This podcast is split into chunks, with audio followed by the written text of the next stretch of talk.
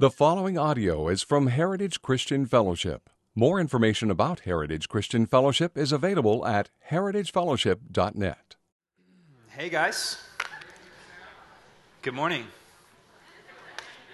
I'm just saying if you guys are awake. I don't know. It's a test. How are we? Good. Fantastic. Guys, thank you for being being here tonight. I know that it gets hard sometimes to, to get out the door on uh, on a Wednesday night with just the busyness of work and kids and everything else in life, but um, it is it is good to be here, and, and, not not just so that we can learn, um, but it's good to be here because uh, it brings life into our week. Amen. Um, worshiping God brings more clarity than anything else. Um, prayer and, and relationship with believers and community is it's, it's the life that we need to get through, man. It's just such a joy to be with you guys. So um, we are going to get into 1 Samuel. Just real quick, um, quick announcement. Next week uh, is the day before Thanksgiving. And kind of the heritage tradition is that we, we do a service sort of uh, in light of Thanksgiving. So next Wednesday, we'll be right here. It's going to be a little bit more full, but um, there's not going to be childcare for that service. It's going to be an all family service. And what that really means is we kind of try to gear it for that, like the teaching. Uh, and this is what Jeff said okay? This is going to be like super short, okay? So you can hold him to it. Um, no, but seriously, it'll be a really short teaching. It'll be mostly worship and just a time to really thank God and praise God for all that He's done. So, guys, come out next Wednesday. It's going to be really, really good and really, really fun. And it's going to, I think, in a lot of ways, it's going to prepare our hearts for what Thanksgiving really is the next day as we all kind of join with our families and things like that. So, you're not going to want to miss that. Um, so let's let's pray and and and I know I kind of do this every time, and there's kind of a reason. I'm going to ask you guys to invite the Lord. Um, there's something that kind of clicks in your brain when you switch from just sort of sitting and receiving to actually activating and pursuing and pressing into the Lord. And, and, and I think that that needs to happen um, so that you guys are ready to receive from God. So, would you take 20 seconds and just um, don't check out, don't zone out, don't fall asleep, but really just spend 20 seconds praying to God that He would speak to you tonight and that He would be real to you tonight and that He would prophesy into your life tonight. Would you do that?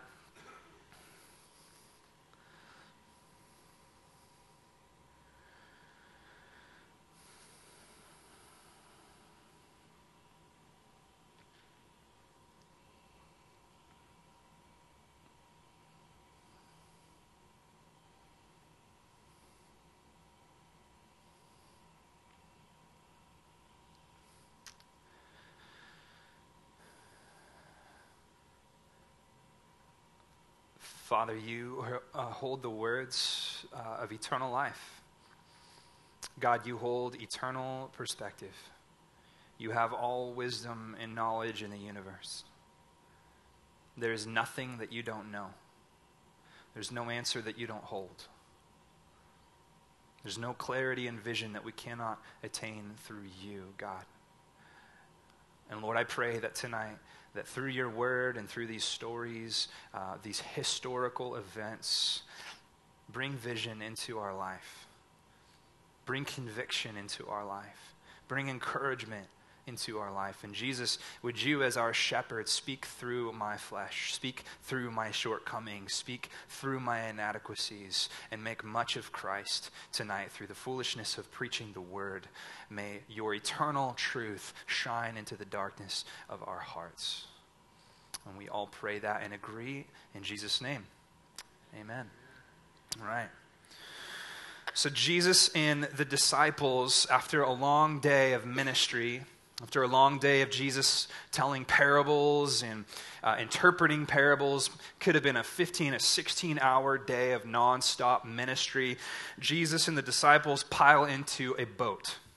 And don't picture a yacht.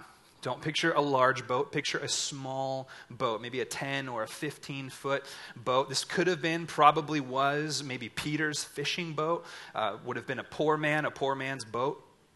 They climb into this boat, and in this boat has a small space underneath it where probably one person could lay down in there. And as they're cro- uh, crossing the Sea of Galilee, and don't picture an ocean, picture a, a fairly large lake. As they're crossing the Sea of Galilee to the other side, uh, something crazy sort of comes in out of nowhere this huge storm just engulfs and, completely consumes the Sea of Galilee like it can happen there. The wind gets pretty intense on that lake. And as this huge storm comes, uh, the disciples begin to freak out, which tells you a lot considering the fact that the disciples, most of them, were fishermen. So they had their sea legs. They knew how to control a boat. They knew how to manage a storm. But this storm was severe. This storm was frightening. This storm got the disciples to a point where they felt like they had no longer any control over what was going to happen. And, and meanwhile, Jesus is snoozing in the bottom of the boat. He's had a long day of ministry. Okay, Jesus is God, but he was in human flesh, so he got tired just like you and I get tired, and because of that, he is resting. Apparently, not realizing that the boat is, you know, get, getting crazy up above. Now, what's happening here in, in, this moment? What's happening is that the disciples are feeling a, a natural human instinct, and that is fear, right? But what is fear? Okay, this is actually the first question on your guys' little f- fill in the blank there if you'd like to, f- to fill these out as I go. What is fear? Well, fear is really just lack of control. It's lack of control. It's feeling as though you don't have control over a situation in a specific moment. Fear is kind of like it's kind of like this when you're driving uh, over. I, re- I, remember one time driving over the Siskiyou Pass into my hometown of Yreka, and it was late at night. It was dark, and I was uh, going about 70 miles an hour, like you do in the 55 mile an hour zone. Uh, you know, and it, it, you know, just everything's fine. I'm warm and cozy in my car, and everything's good feel like I have complete control of my situation. And maybe you guys have felt this feeling before, but as I'm coming around a corner, uh, I begin to feel all of a sudden that I have no control over my car. I hit a, a small patch of black ice, and it's the craziest, most startling, uh, intense moment when you realize that it doesn't matter what you do, your car is basically at the mercy of the ice. Okay, and the story kind of ends there. I, luckily, it was a small patch of ice and I didn't get in an accident. But I always remember that feeling and that feeling of fear that shoots into your guts when you realize for one instant that you are no longer in control of your car. That your car is going to go wherever it wants to go, and you no longer have any control over it. Now, the disciples are feeling this exact same feeling in this boat at night as the storm is raging. So they go and they wake up Jesus. They shake him and they say, Jesus, where are you, man? Why aren't you up here? And they say this they say, Do you not even care that we're about to perish? Like, hey, are you aware of the fact that we're about to die, Jesus? They tell him. So Jesus wakes up, climbs out of the hole, probably very calm, very composed, very relaxed, opens his mouth just like God, through Jesus, in before creation even happened, created the heavens and earth, God opened his mouth, just like Jesus opened his mouth, and creation obeyed him. And the waves ceased, and everything became calm. And the disciples are completely stunned, completely blown away. And then Jesus turns to address the disciples' behavior, um, and, and he does an interesting thing. He connects their lack of faith to their fear. He says, Why, why did you fear? Why did you fear? Was it, do you not have faith in me? Do you not understand that I'm with you, that I'm in the boat? And then this interesting thing happens. The disciples are no longer fearing the storm because they've seen the, they've seen the storm what? Controlled. They've seen the storm be taken under control. Now they're fearing something else. You know who it is? Jesus. Because they realize in an instant that they have no control over this man. No control and it made them fearful. Now, Israel, as we've been learning, uh, if you guys don't know, we're in this Old Testament series, uh, working our way at a 30,000 foot view through the Old Testament, book by book, uh, one book a night. We're all the way into the book of 1 Samuel, and I've noticed sort of a pattern, an interesting progression about, uh, the, uh, about the nation of Israel throughout the books that we've studied. So in Genesis, Israel itself started out really as one man. Who was? Not necessarily. Israel started out as Abraham. Good job. Yeah. Mankind started out as Adam. Israel started out with one man, and that was Abraham. Sorry, I didn't ask that question very well. Uh, so in Genesis, Israel is one man. That one man multiplies into a family. And then in the book of Exodus, that family becomes a huge people group. Okay, a massive people group that is enslaved under Pharaoh in Egypt. Then that people group is freed and set free out into the wilderness. And then they become sort of this wandering mob. this wandering, uh, huge, massive group of people without purpose, uh, sort of just wandering around in the wilderness for 30 years. They're a people group with an intricate worship system because in the book of Leviticus, God taught them how to worship God and taught them how to pursue God. But nonetheless, they're just sort of this big wandering group of people. In Deuteronomy, the whole generation dies off and they become a new generation. And then in the book of uh, Judges, or Joshua, they become a mobile army. They go from being a wandering mob in the wilderness to being a mobile army. Everything that they do now is fixated on taking out nations.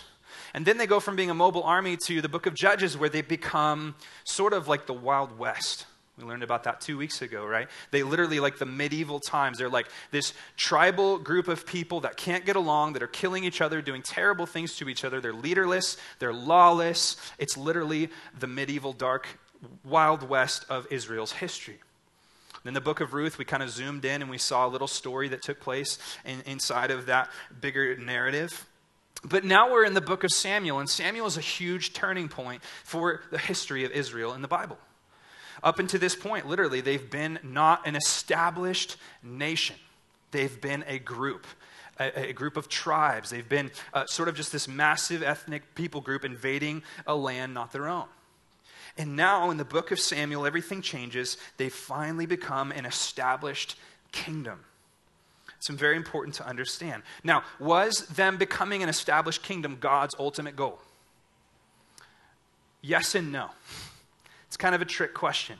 Yes, God's goal for Israel was for them to become an established kingdom, but not the kind that they became.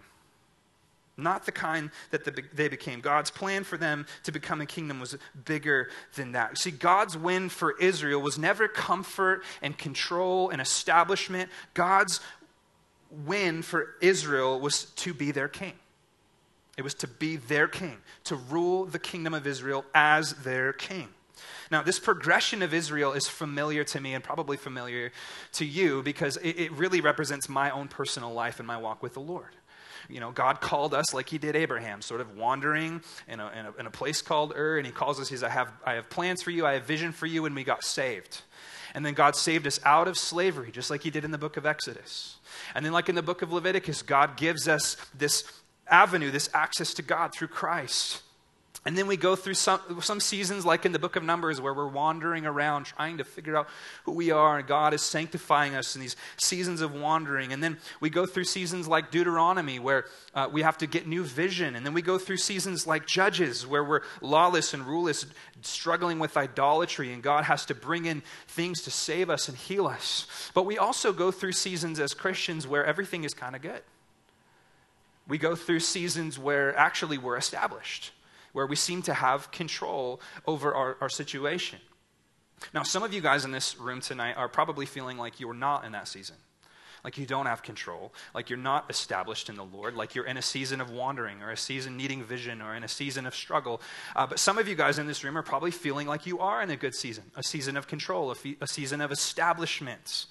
Israel finds themselves in the book of Samuel in a season of establishment, a season of control, where they are finally set as a kingdom. This, the book of Samuel is sort of a coming of age for Israel, okay? Um, it's a coming of age. But with being established, listen to this, with being established comes a newer and a sneakier and a more pervasive idol. And that idol is called control with those seasons where everything seems to be okay, and we're not struggling with the archaic idols like they did in the book of Judges, come the more sneaky idols. The I got it all together idol. The everything's good, I'm under control, my bills are paid, and I come to church idol. The look at my life, look at my list of moral decisions idol. And all of those, at their core, come back to control. This is the place that Israel finds themselves in in my life as a Christian, I've always longed to be in a season of establishment where I'm not feeling like I'm wandering, where I'm not feeling like I'm, I'm in the desert, where I feel like I'm established and set and settled in a place. But a lot of times at the heart of that, you know what that really is? It's just me wanting to be in control. It's me wanting to be in a place where I feel like I'm in control. Listen, God's will for you and for Israel is that you would be in his kingdom under his kingship. That you would be in his kingdom under his kingship. So here's what we're going to do. How, here's how we're going to attack uh, the book of 1 Samuel. The setup is basically this there's three elements to this book that are going to sort of help us understand that truth that God wants us to be in his kingdom under his kingship. And these three, three elements are basically this first, it's the ministry of Samuel. We'll look at that. Secondly, it's the kingship of Saul, both through Israel and through Saul. And then thirdly, it's the struggles of David. This book sort of centers around three primary characters, as I just said Samuel, Saul, and David. And the majority of the stories are about those three characters. And those three characters, if you can kind of draw this out in your mind, all center around this idea of kingdom and kingship as the nation, again, turns the corner from being this tribal, uh, Wild West, medieval kind of group of human beings to actually being an established kingdom. These three characters are the central part of the book. And there's a lot of overlap about these characters, so it makes for kind of a messy outline. Um, it's gonna, it, it, makes it hard to just say, here's one, here's one, here's one, because they all overlap and they all intersect. Samuel's very involved in Saul and, and uh, King and David's life, and Saul is very involved in David's life, and David is very involved in Saul's life. And it's, it's really a story about these three primary characters. Each of these characters ultimately remind us of God's plan to rule his people. Okay, that's the purpose. And the, if you want to write it on your sheet, uh, the theme of the book is kingdom and kingship. Okay, that is the theme of the book of 1 Samuel. So, let's start with the first illustration. That's the ministry of Samuel. Um, if you kind of want to outline this in your head, chapters 1 through 7 is really primarily where we see uh, the ministry of Samuel. And like I said, he's really all throughout the book. But the first illustration is the ministry of Samuel, and that's chapters 1 through 7. So, the book of Samuel really opens up not really with some epic war story or with David or with Saul. It actually opens up with this really moving, um, kind of sweet story about this woman named Hannah. And Hannah was married to a man named Elkanah, and Elkanah loved his wife named Hannah, but Hannah was unable to have kids. She longed to have kids and she was unable to. So Hannah one day goes, this is all in chapter one. Hannah goes to the, the temple uh, where a man named Eli was the high priest of the temple. And Hannah goes in and begins to make a prayer to the Lord, saying, Lord, would you give me a child? She longed for a child. And guess who overhears? Eli the high priest, he overhears this prayer. And so he steps in, and God sort of prompts him to prophesy into this woman's life and basically say that she was going to have a child, that she would bear a child. Now, I got to say, just as a side note, I love that God always seems to use that story. Have you noticed that? There's so many stories in the Bible uh, of supernatural conception where, where women could not seem to have children, and then they were able to supernaturally have children. Uh, Elizabeth, and John the Baptist, if you remember, uh, Elizabeth's hu- husband, uh, Zachariah, I think it was, was in, in the temple, and God, uh, you know, appeared to him, and then they had a baby. Sarah and, and, and uh, Abraham had Isaac supernaturally, and then, of course, Mary, who bore Jesus. And each of those characters play crucial roles in displaying the heart of God. That's one thing that, that binds all of those characters together. Both Samuel, John the Baptist, Isaac, which really Isaac was a picture of Christ, they all illustrate Christ. And what I love about it is that they all started through supernatural means. And it's as though God is saying, you know, that these people and their ministry, don't ever forget that it started by my power. It started by my might. It, started by God supernaturally intervening, and creating life in, in a woman's womb. But that, that's a side note. So Hannah has this child as, as, as uh, Eli um, prophesies into her life. She goes home. Um, she, she, she gets pregnant. She has this son, and his name is Samuel. Samuel, again, is one of the core characters uh, in our book. Now, she, she commits Samuel to be a Nazarite. And what that basically means is it's just simply a vow that, that this son, this child, was completely and fully devoted to the Lord. And at an early age, Samuel was raised in the temple with Eli, and at an early age, he heard the voice of God. He was a prophet. Okay, which is really, really cool. Samuel's voice, which is my, or Samuel's name, which is my name, uh, also means um, heard by God. Okay, as in God heard Hannah's prayer, which is rad. Now, Samuel kind of fulfilled two roles in his story. The first was that he was the last judge, and, and the second is that he was the first prophet. Okay? He was the last judge and he was the first prophet. But Samuel also signifies something very important that happens in the history of Israel and the Old Testament narrative, okay? And what Samuel really embodies is the change from a theocracy to a monarchy. Okay? A theocracy means basically this theos meaning God. Okay? A theocracy means that God is the leader of the nation. Now, up until this time, even though uh, many times they didn't follow God, ultimately God led his nation, whether it be through Moses, whether it be through the judges, whether it be through Samuel. They were a theocracy. And then the turning point here is in the book of Samuel, where they go from being a theocracy to being a monarchy, where now they have one king, one ruler, one leader. And it's a pretty significant shift that takes place. Now, the other thing that Samuel is that's crucial to understand as you read the, the narrative of, of, of this book is that Samuel is really the voice of the true third character of the book. Now, I said Saul and David and Samuel were the three primary characters, but really this story is about Saul and David and God. That's really who this story is about. Samuel really serves more as the vocal voice or the, the expression of God in his part of this story. He really is truly the third character. Now, in Samuel's uh, story, in the beginning of, uh, uh, of the book of Samuel, uh, Israel is battling the Philistines. And the Philistines seem to be the enemy that they're primarily fighting all, out all throughout the book of Samuel. Uh, and the next story that we're going to look at really reveals the struggle between God and man for control. So look, take a look at chapter 4 through 7. We see this crazy story about uh, basically Israel going to face off with the Philistines. and Eli, who uh, was the, the high priest at that time, Eli goes out and his two sons, and they basically say, okay, we need to win this battle. So, in order to win this battle, what we're going to do is we're going to trot out and we're going to put forth the Ark of the Covenant. Okay, if you guys remember the Ark of the Covenant, this, this box that was specifically designed and, and made to point Israel to the kingship of God. Think about everything that was in the Ark of the Covenant. The staff pointed to God as their leader. The, the manna pointed to God as their provider. The Ten Commandments pointed to God as their lawgiver. Everything about the Ark was to symbolize that God was their king. And, and what do they do? They're in a point of battle, and the first thing they do is they pull out the Ark, sort of like it's some kind of good luck charm. They put it forth eh, thinking that somehow God is going to come through for them simply because they put the ark forward. But as Samuel describes, Eli and his sons were wicked. They didn't follow the way of God and they didn't submit themselves under God. They weren't obedient to God. They weren't being controlled by God. So instead of actually being obedient to God in battle, they simply put forth the ark thinking that they can control God. And guess what happens? They lose the battle.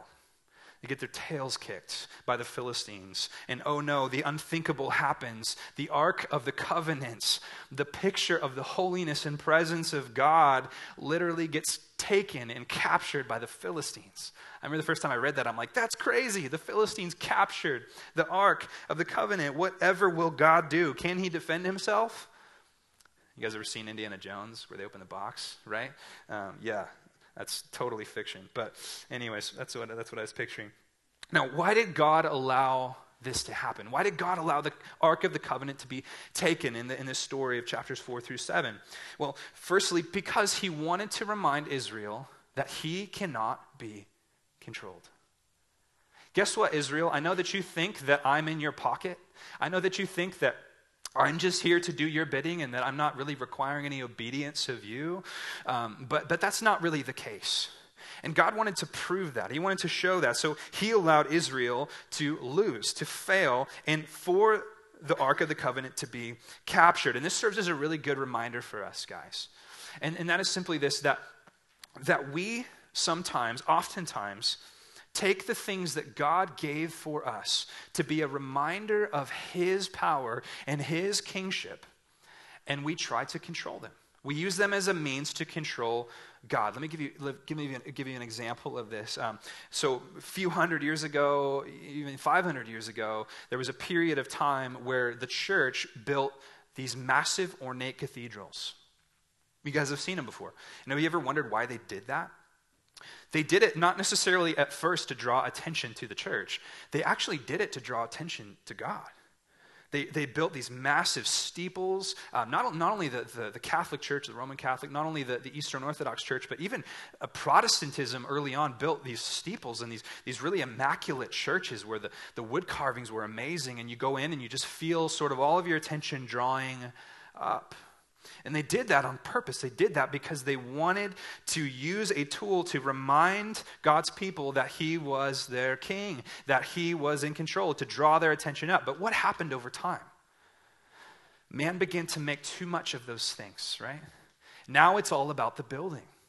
Now it's all about the, the ornate decorations. Now it's all about what, whatever these special, uh, you, know, you know, holy things are, you know, the undergarments of Paul the Apostle or whatever it are. You know, these things that we, we once thought would help us, draw us to remind us of God have become God. And this is exactly what Israel did with the Ten Commandments. I think we do the same thing today largely in megachurches, or any church for that matter that makes too much of production. Okay? You start to lean too heavily on the thing that used to draw you to God. Man, the music, if the music was really good, then, then people would be drawn to worship. Praise the Lord. I'm all about that. You know, if the lighting is good, that may support people being able to focus on God. But what happens when that gets flipped and out of place? You start looking to the production, you start looking to the lighting, you start looking to the, the way of preaching, you start looking to the illustration, to the parking lot, to the couch, to the coffee shop, to the bookshop, to the whatever it is to become the way of sort of forcing God's presence to be there, and, and then things get out of whack. It's the same exact thing that happened with the cathedrals, with the ornate buildings. And we can even do the same thing with the Bible. We can make so much of the very thing God gave us to draw our attention up that we actually replace Him with knowledge. We replace a real and raw relationship with God with a, sort of a um, just obsessing over more and more and more knowledge. Listen, it is easier to try to, to control God than to be controlled by God. I'll say that again. I don't think it hit you. It's easier to try to control God than it is to be controlled by God. Why do you think the Christian life is so stinking hard? Why do you think church is so hard? Do you know how hard it is to remain authentic as a church?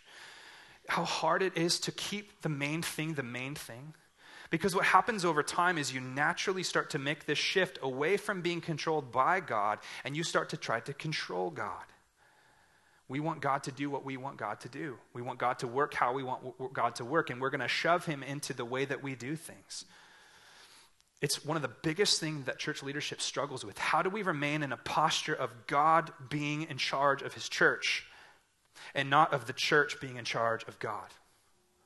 Well, I want it to be this way. Well, I want it to be that way. And God says, What about what I want? What about how I want my church to be led? What about how I want my worship to be conducted? Let me ask you guys when was the last time you put away all the means and just simply sought God? What I mean by that, when was the last time that you, you, you put away everything that, that might control some kind of emotion or, or, make you feel better about your situation or just alleviate the pressure and you literally just fell on your face and asked God with nothing else but you and Him? You, you, that seems like oh, Christianity 101, right? But we don't. We turn to a podcast. We turn to a devotional. Not that there's anything wrong with those things, okay? But don't make those things your God. To be a Christian is to have a real and a raw and an open conversation with Jesus where you don't just turn to things that can distract you or things that can encourage you, but you turn to God Himself. Don't make the mistake that Israel made in trying to control God. There's no counterfeit for raw and broken and humble petition before God of his saving grace. Just coming before him and saying, God, I just need you. I just need you. I need your will. I need to know what you have for me. Now, in this story, the next, not, the next kind of natural thought is like, okay, well, what happened to the ark, right? The ark was stolen, it was taken away. What's going on? Well, God can fight for himself, okay? he can. He's not, like, God's not worried, like, oh no, I'm captured by the Philistines. Like, well, you know, he's not the box, but you know what I'm saying. Like, oh no, my, my ark is captured by, by the Philistines. Well, the Philistines, what do they do? This same thing the Israelites were doing. They tried to control God. They say, great, now we have this source of power, like it's some kind of nuclear weapon or something. Nu- nuclear, wep- nuclear, nuclear weapon, whatever it is. Uh, and and they, they put him into the temple with their gods, as, as though he can just kind of be stashed or stored into, into their temple along with the god Dagon. And you guys probably know the story. They wake up in the next morning and their gods are all fallen in a, in a posture of bowing to the ark. They set them all back up go back to bed. Next day, wake up. All of their idols are broken, and, and arms and limbs have broken off, things like that. And, and, just in this symbol of God saying, Oh, you think you can put me with your gods? You think you can control me, Philistines? Think again. Not going to happen. So after that, Israel sort of has this short period of, of kind of repentance after they have the ark stolen and they're freaking out about it. And they get the, the Philistines basically beg, by the way, the Israelites to take the ark back. Take it, we don't want it, because guess what? A series of plagues broke out on the Philistines because they had the ark of God. So they said, you know, give it back, take it, we don't want it. So Israel gets the ark back, and, in, and because of that, they kind of walk into this season uh, for a little bit of, of repentance and humility. And it's in that season that Samuel is the judge for Israel. The last judge. The last time that Israel would be ruled by a judge, but it wasn't to last. As we will see, the roots of man's desire to rule himself run much deeper than anyone understood. Okay? Uh, it, it just couldn't be. Man couldn't handle the thought of this theocracy, they couldn't handle it. So let's look at the second illustration. Uh, and this is the stories of King Saul okay? The kingship of Saul. And really, this is chapters 8 all the way through 31, so really all the way to the end of the book. Um, and there's a lot about David in there that we'll look at as well. But let's just start out by looking at Saul. So in chapters 8 through 10, after Samuel's uh, short reign of, of judging Israel, uh, Israel comes to Samuel as the prophet, and, and they say, Samuel, we want a king. Okay, we want a king. Now, why did they want a king? There's a few reasons. Their excuse was, you know, Samuel, you're getting kind of old. You know, you're, you're kind of out of touch, and, and, your kids are not walking in your ways. They're, they're wicked. Uh, they don't seem to be interested in serving you. Uh, but we want a king. Now, that wasn't the really, that really wasn't the real reason they wanted a king. Okay, that's what they said, but it, it, was really much deeper than that. Because we know that because they didn't come to Samuel and say, Samuel, you know God. You're the voice of God. Tell us who should be our king. Or tell us who our next leader is going to be because your kids are no good. That's not what they did. They didn't say, Samuel, seek the Lord for us. Tell us who God wants for us. That's not what they did. They came to Samuel and say, hey, tell God we want a king. Tell God what we want. Tell him that we're in control and that we want a king. Why did they want a king? Because they wanted to be like the other nations. It specifically says that in the book of Samuel. They wanted, they looked around and they saw other kingdoms and other established nations that had kings, and they say, I want a king as well. They wanted to be established. And ultimately, they wanted someone to look to instead of God. That's really kind of what it comes down to. So God grants their wish. If you guys have your Bibles, 1 Samuel chapter 8, verse 7, and this will be up on the screen, I think, as well. This is basically what God says in response to their request for a king. God says, And the Lord said to Samuel, Obey the voice of the people in all that they say to you. In other words, give them a king, give them what they want. And then he gives his reason. He says, For they have not rejected you, Samuel, but they have rejected me from being king over them. Again, what was God's ultimate intention for Israel in becoming a kingdom? To be their king. And what is Israel saying now? Eh, we don't really want you to be our king, God. So God says, Samuel, don't get your feelings hurt, dude. They're not rejecting you, they're rejecting me. Because, Samuel, you represent the idea of me ruling them. And it's not Samuel that they don't like, it's the idea of God ruling them because it's easier to control God than to be controlled by God, right? It's easier to put yourself in a position where God has to bow down to you than to submit yourself unto God. So, in 1 Samuel 8 through 10, or 8, 10 through 12, take a look at that. So Samuel told all the world, all the words of the Lord to the people who were asking for a king for him. He said, These will be the ways of the king who will reign over you.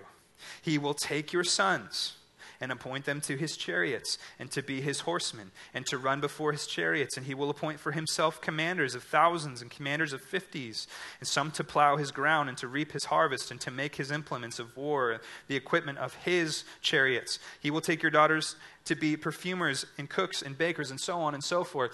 What, what God is saying through Samuel is like, okay, you guys want a king? Here's what it's going to look like. He is going to take everything from you and make it his own because that's what kings do. That's what fallen, selfish, self absorbed, prideful, human, fallen kings do. They don't live for their people, their people live for them.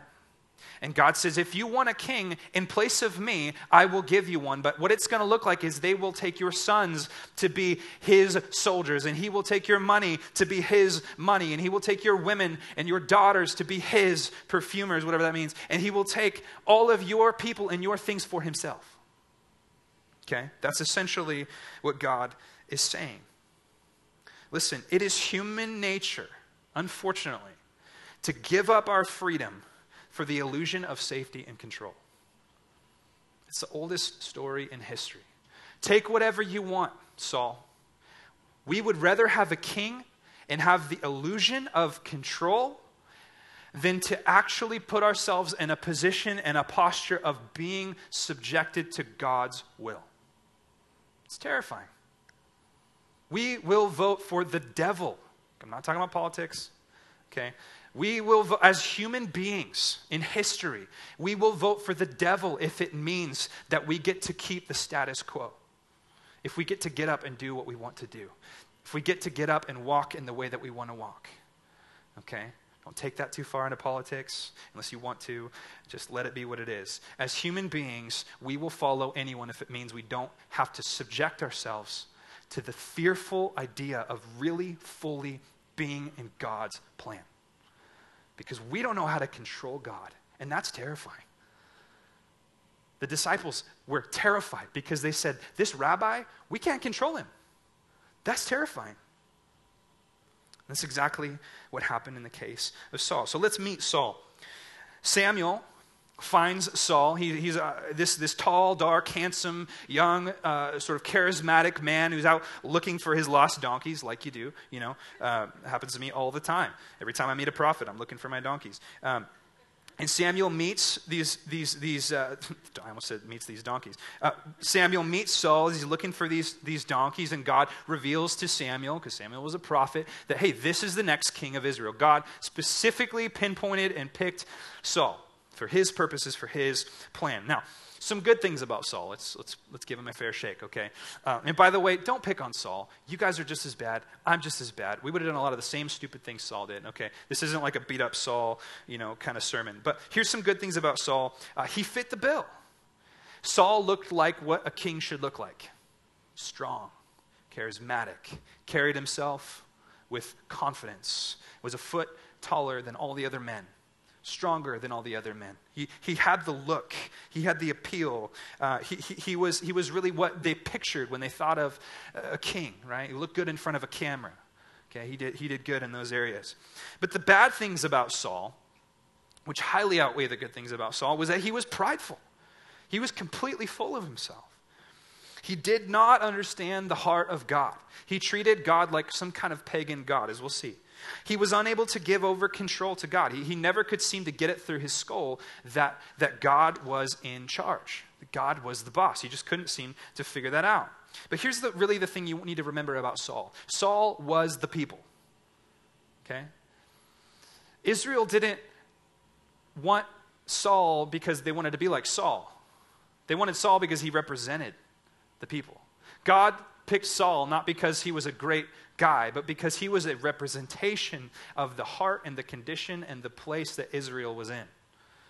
Okay, he was a reflection of his people. The things that Saul did reflected on what his people would have done.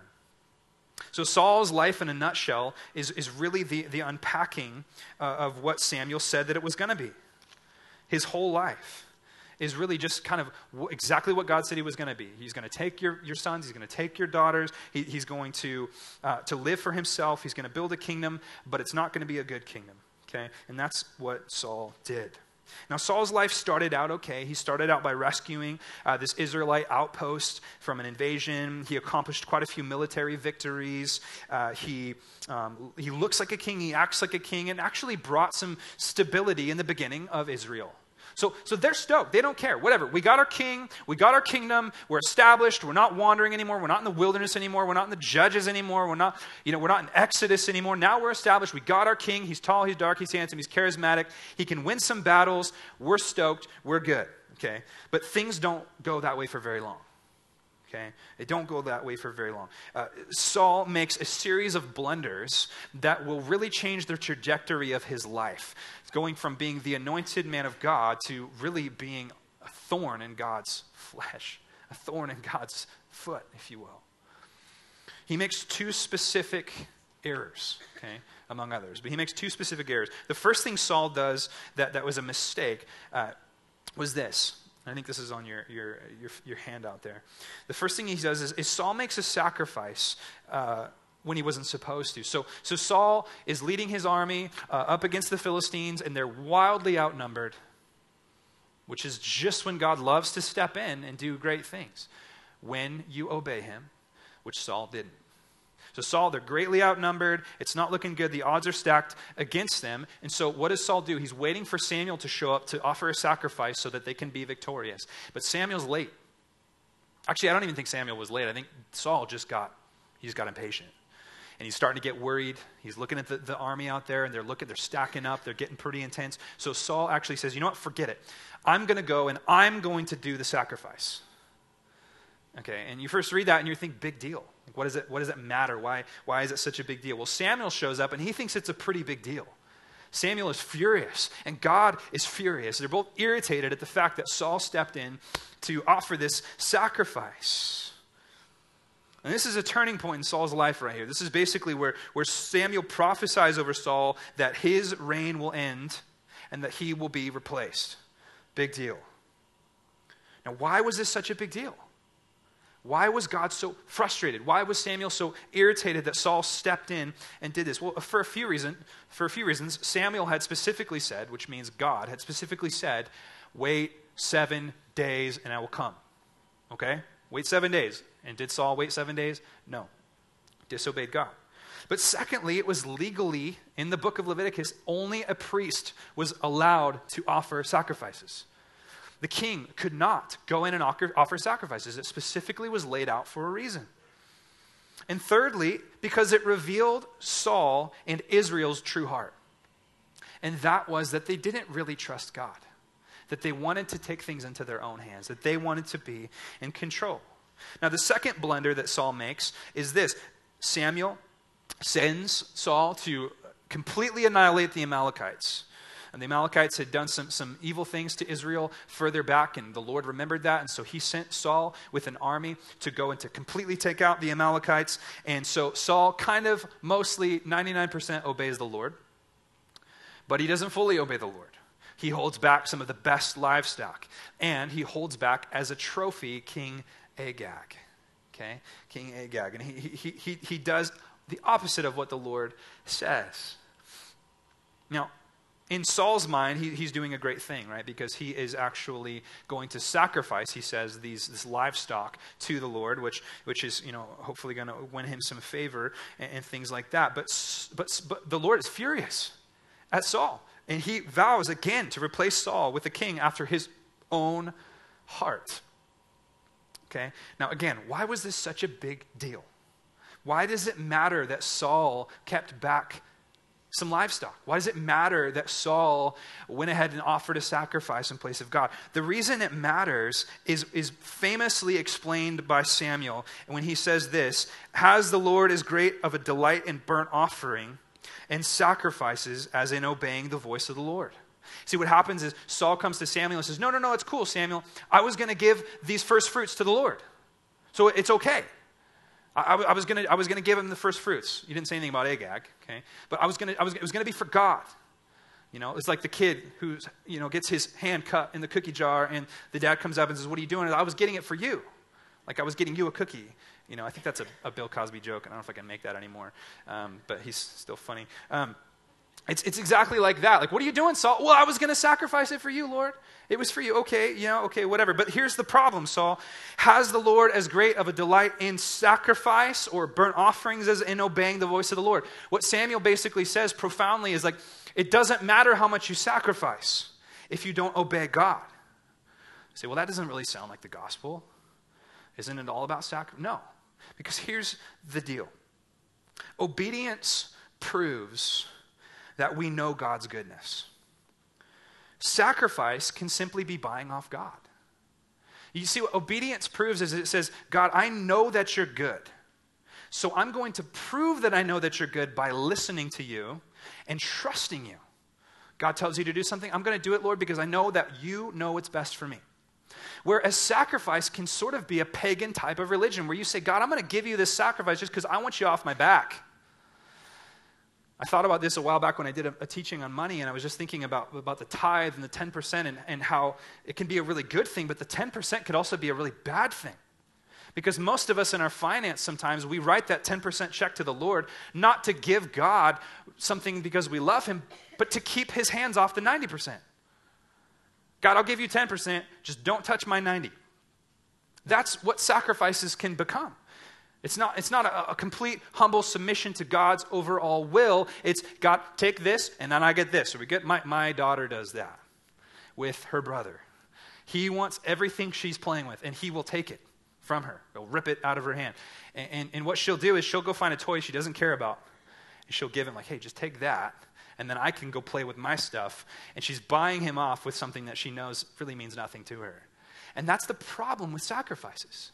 Is sometimes it's just this way of buying off God. Like, God, just keep your hands off of my life and I will go to church. God, I'll read my Bible in the morning as long as you don't ask me to do that. God, I'll write you the tithe checks, just don't ask me to give more than 10% because that I'm not willing to do. God, I'll, I'll, give to Christian organizations, but just don't ask me to roll up my sleeves and do anything in our community. Don't ask me to do that. God, I'll come to church and, and, I'll, I'll, I'll, empower other people. I'll write the checks all day, but I don't want to have to deal with cultures that I'm on. I don't want to have to deal with the dirty people in the street. I don't want to deal with the poor. I don't want to have to do that. I don't want to have to get my hands into it. That's where sacrifice does not show true faith. Obedience does. Because obedience says, God, I trust that you know what's best for me. And I trust that what you're asking to do, asking me to do, is better than what would happen if I had not. That's the difference. In the story that I opened up with in the beginning, if you guys remember, um, they question what? They question God's heart. Jesus, do you not care that we're going to perish? Have you, are, you, are you asleep? Yes, okay. Do you, are you sleeping because you don't think, like you don't care about us, Jesus? And I actually think, I read that story a little different. I don't think Jesus was, was, was rebuking them for their lack of faith in believing that he could stop the storm. I think they knew he could stop the storm. I think he was rebuking them for their disbelief in his love for them. Don't you guys know that I love you? Don't you know? Don't you understand? You know, 20 minutes ago, when, when I was preaching, Jesus might say to his disciples, you, you were all for following me, but then as soon as stuff gets crazy, you're, you're questioning whether I love you or not. Don't do that. Trust me. Trust me. The real reason that what Saul did was such a, a dastardly thing to do to God was that Saul inserted himself into a role that was not his role on your sheet, I ask you guys, what is the commonality between the two things that Saul did? The commonality is that Saul stepped into the role of the high priest.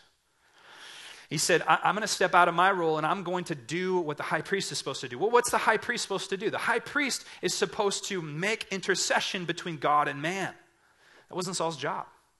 Saul stepped out of his role and tried to control a role that was not his. Now, listen to me. At the heart of every false religion is a man trying to control God or a woman.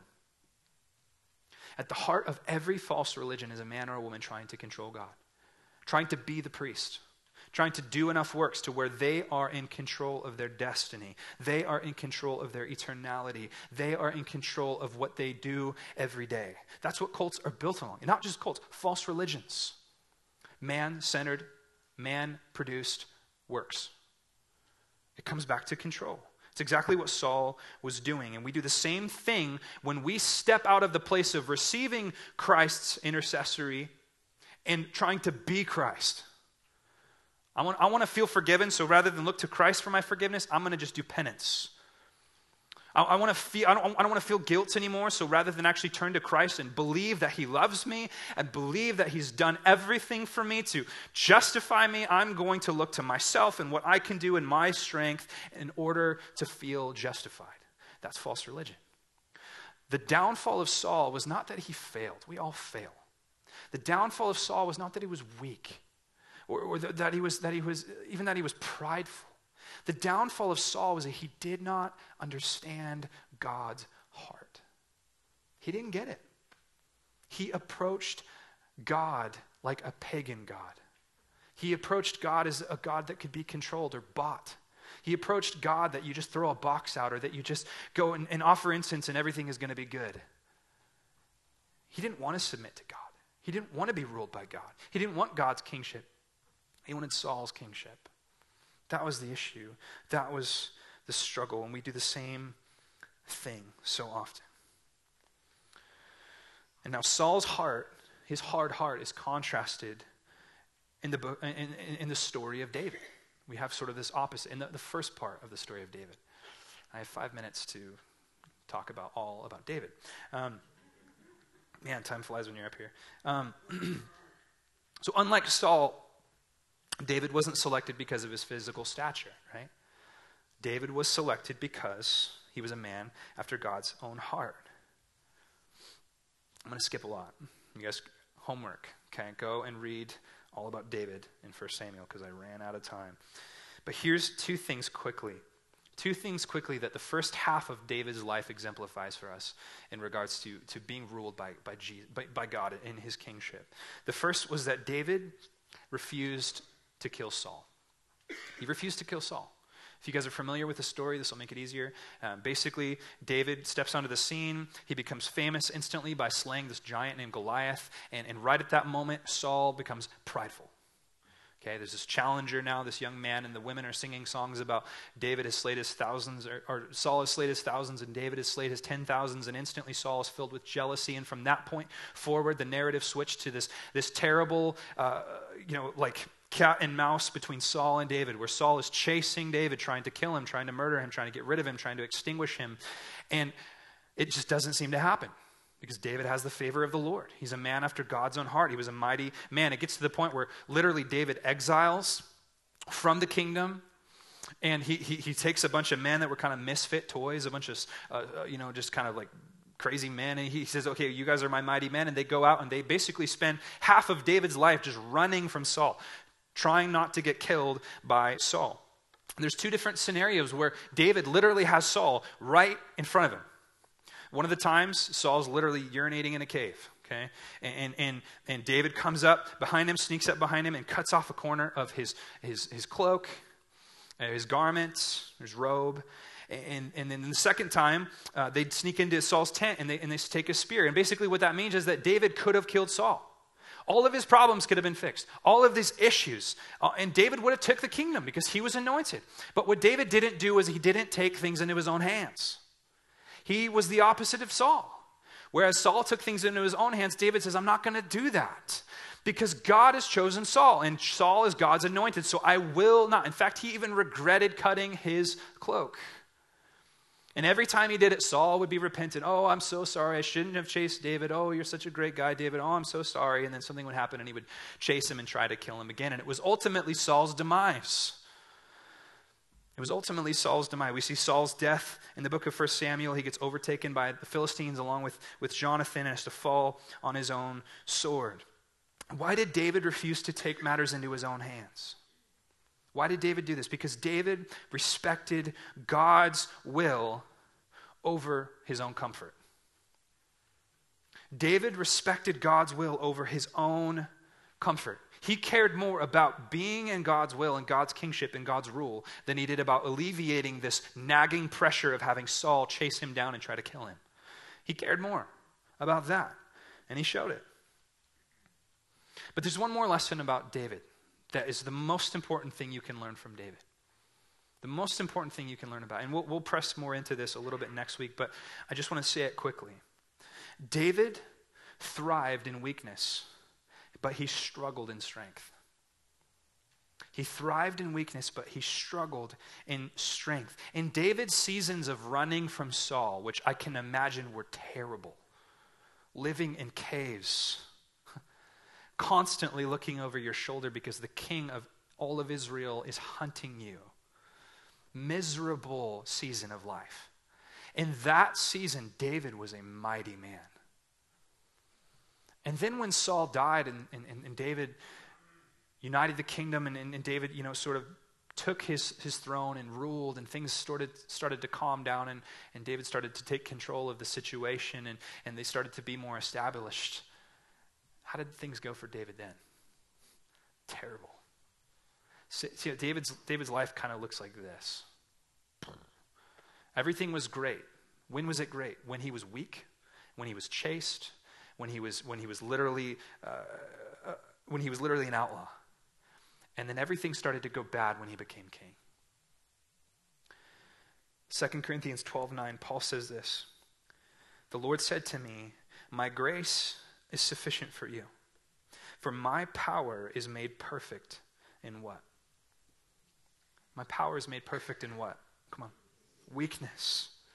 Therefore, I will boast all the more gladly of my weakness, so that the power of Christ may rest upon me. Paul is saying to be strong and to be weak and to I'm sorry, to be strong and to have the power of God rest upon you is to be weak.